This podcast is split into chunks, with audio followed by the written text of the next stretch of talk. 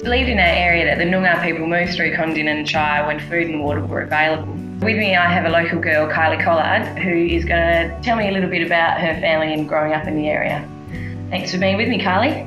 Thank you, Kel. I'm a fourth generation um, Noongar woman. There are five generations in my family, and it's believed that my family came out here in the 1950s, my grandfather and his wife, from Brookton and out to Hyden Way, uh, clearing the land, mallee root picking, what jobs were available at the time. Mm-hmm. And at present day today, um, there are still five generations of us living in Kondinin town. My grandparents are both still living. Uh, my parents are still about. Myself and my children and my siblings and their children.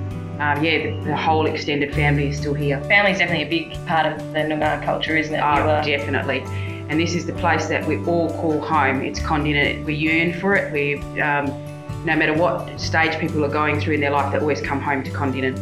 Being a Noongar lady in Kondinin, you've got a few stories. I know storytelling for you guys is is basically your record keeping, isn't it? Yes. It's something that you pass down from person to person and uh, generation to generation. And um, a while ago, you were telling me about our, our little local Willy Wagtail. It's a little tiny little black bird with um, a little white chest, and he likes to jump around a bit. And and I was saying I, I find them quite intriguing. And then the story for you guys, though, it's quite different. Yes, it can um, mean a not so good thing like death. It can indicate that it's imminent, someone's ill, something's up, but it's generally on the not so good side. It's an indicator for us. Any of the other kind of stories yes. that you get passed down? The Wiro bird, um, yes, so that's that's also not a positive sign. Also, if that if the Wiro comes, that's very very close family related issue. And you're you're also saying that your grandmother has, has a different one for a, a, tree breaking in front of you and you're direct. It could you could be driving a car, it could be in your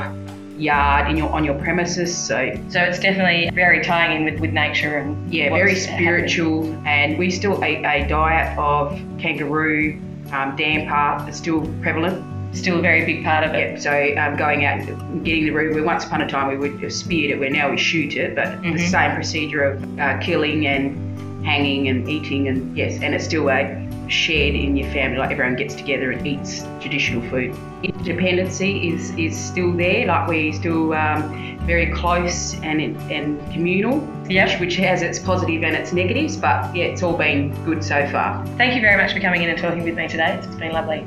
Thank you very much.